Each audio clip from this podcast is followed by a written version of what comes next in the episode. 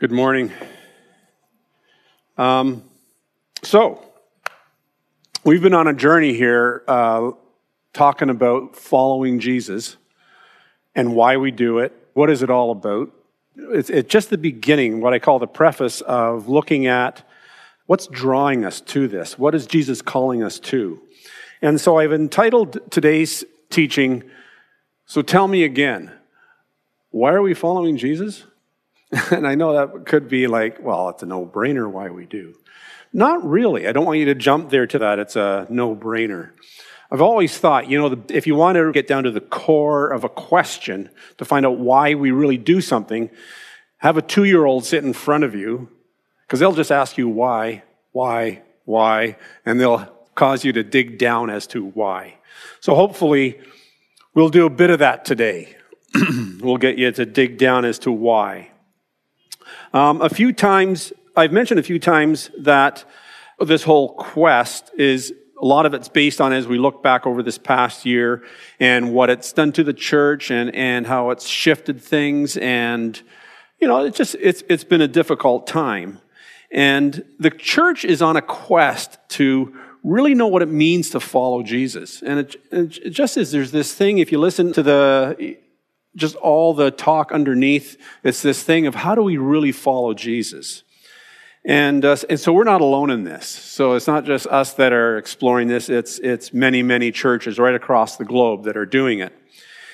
On that note, I've always said that if you want to um, know the strength of something or someone, put them under some stress and see how they respond and that'll tell you that tells you a lot. And, and especially when it comes to my i know in my own life whenever i go through a stressful time i've learned to pay attention to how am i responding to this because it, it's a tell-all. Now the church itself all down through the ages has gone through different testings because of circumstances situations in the world and, and things get exposed good things. You see the strengths of the church. You see that all down through history. But it also exposes some weaknesses, which are okay. It's okay if your weaknesses get exposed because then you can address them and strengthen those. So it's not a bad thing to see that there's weaknesses, eh, eh, but and it's also great to see where your strengths are. And uh, this past year, our world has faced a few strenuous instances, right? Multiple testings, what I see going on with COVID 19, with racism, and with the whole entanglement, what I call entanglement of faith with politics. All those, those, stressors that have taken place. And the world responded, the church responded, individuals responded, and it exposed things. And for the church globe, or especially in North America, I've asked the question, and I mentioned this a few weeks back. So are we really following the same guy here? Because it sounds like we're all we're saying different things here. What's what's all that about? Because if it's a valid question, then I think it's good to go back to the source of why we do what we do as the church in the world. And we have to go back there to the commission that Jesus gave his his followers, his disciples, right there in Matthew 28. Let's, let's just review that. Here, Jesus said to them, Therefore, go and make disciples of all the nations, baptizing them in the name of the Father and the Son and the Holy Spirit, and teach these new disciples to obey all the commands I have given you. And be sure of this I am with you always, even to the end of the age. So, if our disciple making is weak, if there's been some weak areas that have been exposed in all that, which is, again, that's okay because we need to learn what our weak areas are, then you have to ask is there something that we've misunderstood or forgotten along the way? Because what's been exposed this past year would indicate that we're, we're lacking a little bit in this whole area of making disciples. And Jesus gave some specific, he was very specific in his instructions as to what to teach these new disciples, right? He didn't make it cloudy or anything like that. He said, teach these new disciples to obey all the commands I have given you. So you got to ask, well, what commands are those? Is it the big 10 You know, the Ten Commandments? Is it what you see in Exodus, Leviticus, and Numbers and Deuteronomy? Is it those? So, so let's talk a little bit about this whole law and command thing that we talk about that comes out in our language from time to time.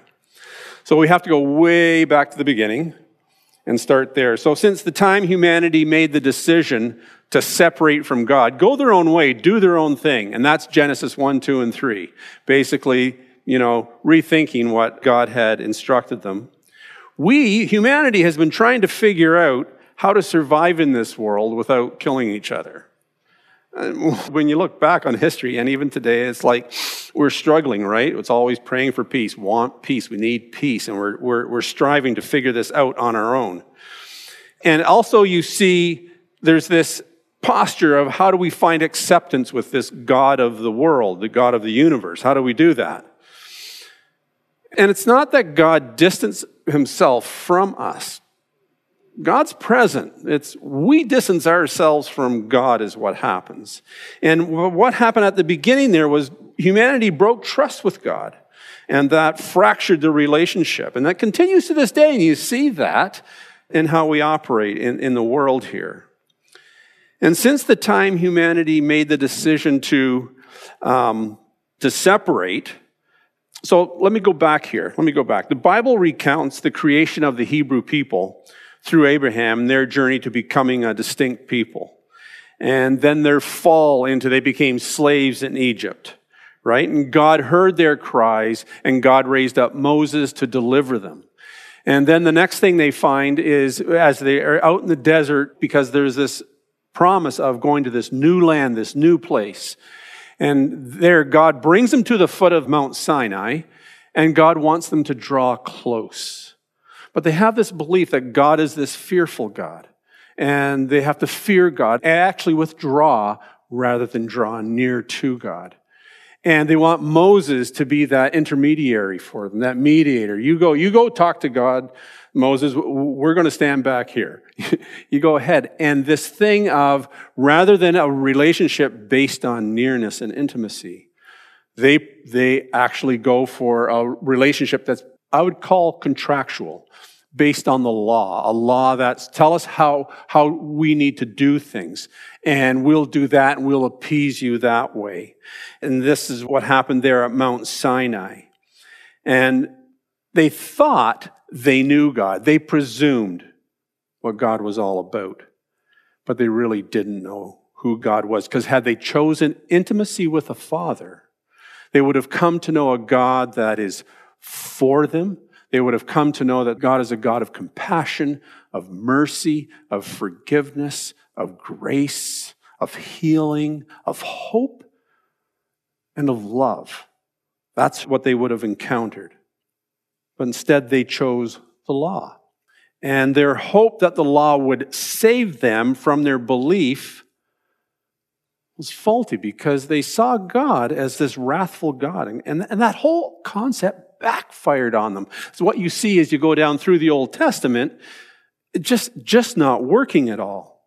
Because the only thing the law ended up accomplishing was revealing their futility of their thinking that they could save themselves by, if we can obey all these things, we'll please God and somehow we'll gain God's acceptance. And it just, they went off the rails. Because you see, using the law as a means to be accepted by God doesn't work. it just doesn't work. The law does what the law is designed to do which is to point out where I've gone wrong. It points out that I'm guilty. That's what the law is for. That's why we have traffic laws. They don't point out what you do well. They point out where you've messed up. That's what the law is for. The law, in other words, the law is not going to rescue you. The law is not going to save you. Not at all. But the Hebrew people persisted trying to make the law work. And they did that through this complex religious system of, of theirs. And it was a system that was created because there's this, there's this longing in humanity's heart to connect with the Father. And their persistence in making the law their center point only caused them to move further away from God. It didn't draw them closer. God even sent prophets to tell them this, to say, hey, you're going off the rails. You need to come back, draw near to God. God spoke through the prophets, and you read through the, the many prophetic books in the Old Testament, and you see this. God wanting them to draw near, draw near to me. And no, they had developed this system, and come hell or high water, they were going to work it. And so, but the time finally came for God to draw near to humanity, to come in the flesh. And that was done through, uh, he came, God came as Messiah through his son Jesus Christ into the world. It was, it was God in the flesh. And through Jesus, you see the full and complete revelation, the revealing of this God, who God is, the rescuer of humanity. And Jesus came doing away once and for all with the law as the uh, like a system of the law and rules and regulations as the way to God. Because that wasn't the way. Jesus would be the way. Problem with that is that basically when Jesus came and began his public ministry, it was like jamming a stick into the spokes of the religious system that had been created. And that did not go well at all with the religious leaders and the elites. And Jesus had a few things to say about their system of law and religion. And there are many things throughout Matthew, Mark, Luke, and John that Jesus says to the Pharisees, to the Sadducees, to the religious teachers, the leaders, about problem with their system they had set up. I'm going to read one to you, and this is from Matthew 5. And Jesus says these words Don't misunderstand why I have come. I did not come to abolish the law of Moses or the writings of the prophets. No, I came to accomplish their purpose. And I tell you the truth until heaven and earth disappear, not even the smallest detail of God's law will disappear until its purpose is achieved. So if you ignore the least commandment and teach others to do the same, you will be called the least in the kingdom of heaven. But anyone who obeys God's laws and teaches them will be called great in the kingdom of heaven. But I warn you, unless your righteousness is better than the righteousness of the teachers of religious law and the Pharisees, you will never enter the kingdom of heaven. Now, if you could put yourself in the place of a Pharisee or a religious teacher hearing this, understand that they would have memorized all 613 of the commandments from the Torah. They knew it inside and out, followed them to a T. If anybody lived what they would call a perfect life, they were as close as you could possibly get, so they thought. So, if righteousness or right in being is based on doing the law, they would be the pros. They would be the ones you go to. And to that, Jesus says to them and to others, to the hearers, to the hearers, unless your righteousness is better than theirs, you'll never enter the kingdom. So you can imagine how the religious leaders felt when they heard that. Now, it wasn't just Jesus, because this became the message of the early church.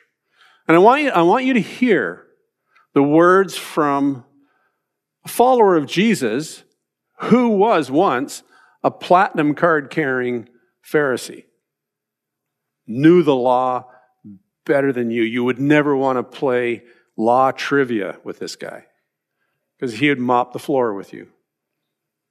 His name was Paul. Well, his original name was Saul, changed to Paul. This is what Paul had to say. But those who depend on the law to make them right with God are under his curse. For the scriptures say, Cursed is everyone who does not observe and obey all the commands that are written in God's book of the law. So it is clear that no one can be made right with God by trying to keep the law. Those are just two passages in the New Testament. But understand that the New Testament is rife with similar sentiments from the Gospels to all the letters that are written from the various apostles, saying the same thing. You see in Paul's letters, many times having to correct various churches to stop, don't go into the area of the law. It's not about that. So let's go back to Jesus' commission to his disciples to teach these new disciples to obey all the commands I have given you. Let's go back there. So we know that the system of commands that the religious elite followed did not get a thumbs up from Jesus, right? Didn't. Thumbs down. And Paul didn't either. And none of the apostles did either. It just didn't work. Because here's the thing Jesus did not come to drive us back to those 613 commandments to get it right. That's not why Jesus came. The law is not a way to God. The law is not a way to find acceptance to God. The law isn't there for that. Jesus had an interesting covert conversation with a Pharisee who was intrigued by some of Jesus' teachings. His name was Nicodemus. And Jesus told Nicodemus why God had sent him. This is how God loved the world, Nicodemus. He gave his one and only Son so that everyone who believes in him puts their full weight on him, okay, will not perish but have eternal life. That's why Jesus came. There's nothing about the law in that statement. The law plays no part in the coming of Jesus. So then, what are these commandments then that Jesus is talking about in his commission? What are they?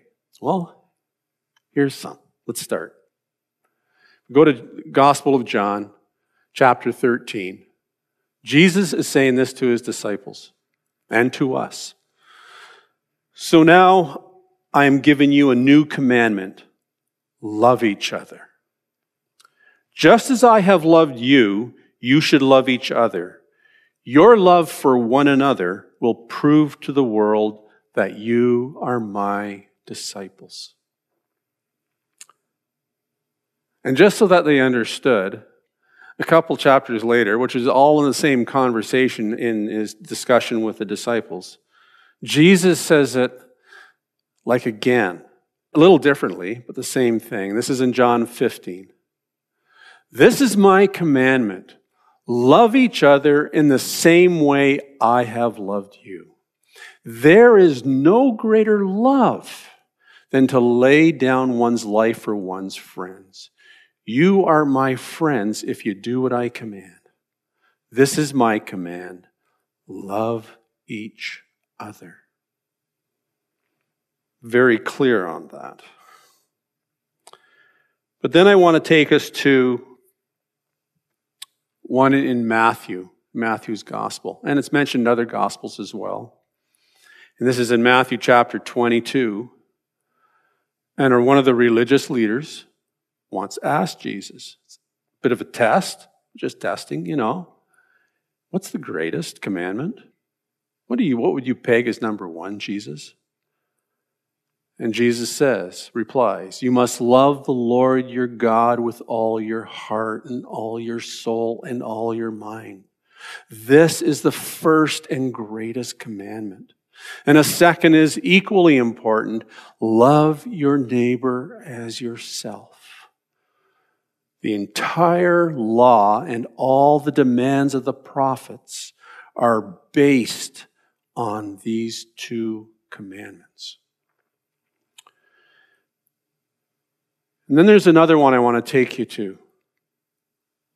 And I would put this in the category of one of Jesus' commands, simply based on the commentary that Jesus gives it. And this is found in Matthew chapter 7. do to others whatever you would like them to do to you. This, in Jesus' commentary, is this is the essence of all that is taught in the law and the prophets. Now, I would also put in there, not in this command, that the commission Jesus gave was a command to the church of what they are to be about. But let's skip back to these last two ones the great commandment and this one to do unto others as you would have them do to you. The commentary that Jesus gives in both of those are significant for us to listen to, to sit up and pay attention to. Again, here's the commentary that Jesus makes. For the great commandment, he says, the entire law and all the demands of the prophets are based on these two commandments. Entire law and the prophets. And this one in Matthew chapter 7, I got the wrong chapter there on the PowerPoint, I just noticed. it's Matthew 7. In that one, Jesus says, This is the essence of all that is taught in the law and the prophets. It is absolutely, now we see this and we might not grasp what actually Jesus has done here because it's phenomenal. You understand that to communicate something, if you can distill it down even further, that takes a lot of work. Jesus has taken 613 commandments and distilled them down into 81 words in my version of the Bible, and that's including his commentary. 613 commandments to 80, that this is the core of what all these commandments, what all the prophets are saying right here. That's profound what Jesus is saying here. And I'm saying to us, I'm saying to you this morning, or whenever you're listening to this, when Jesus said to his disciples, Go into the world, make disciples, and teach them everything I have commanded you. It's this. This is what he wants us to teach. Because as John in his gospel recorded down, Jesus said, The world will know you're my disciples by your love for one another. That's our testimony to the world. That's what Jesus is saying the world needs to see. These are the commands Jesus wants us to follow. This, because what Jesus is saying is that if you get this, it'll look after the rest. Now, we're going to catch up more on this next week. This is sort of like a part one to a two part within the series. This week, ponder this. Talk to Jesus about it. Ask God, is this what it is you want us to focus on? I'm not going to give you the answer on that, but I will give you the answer on the question of the title of this teaching. So, why do you follow Jesus anyway? For me, I have to borrow the words of Peter, paraphrase it a bit to fit for me. But honestly, and I'll say to you honestly, and I'd say to anybody else, where else would I go? Where else would I go? Jesus has the words that give life. Like, that's what I've learned. They, they give life, eternal life. I would be one to put my full weight on Jesus. I trust him that much.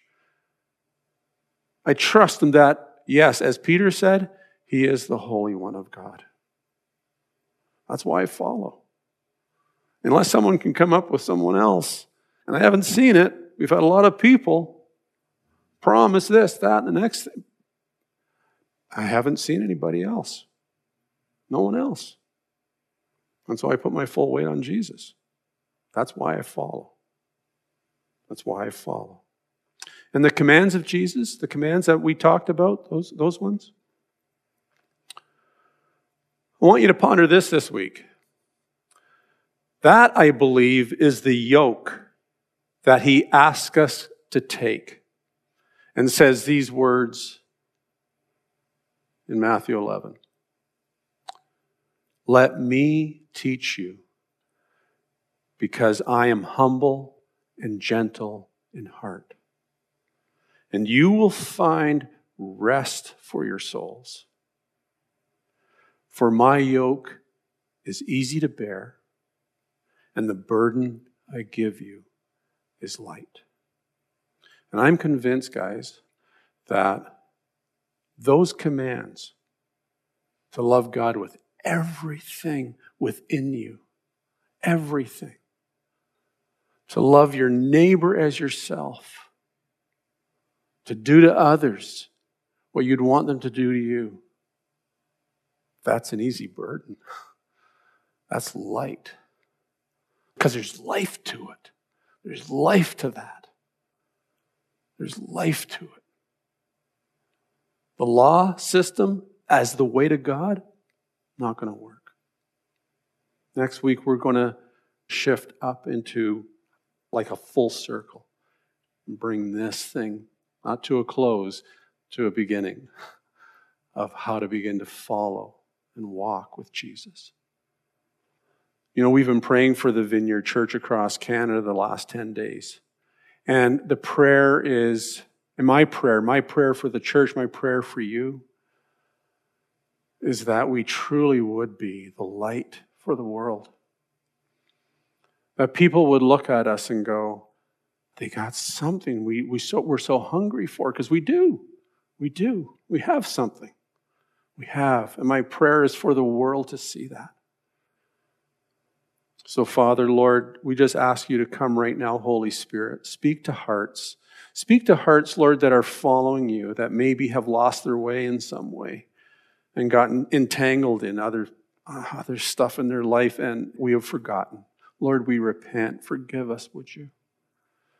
And Father, for those who are watching and maybe they don't even have, they've never even met you, heard about you, but that's it. God, may their hearts be just hooked by the love that you pour out for them, but what you call them to, to real life, Lord, real life. How to really live life in this world of ours. So, Father, we just ask you to come. In your name we pray. Watch with us and pray with us now, please.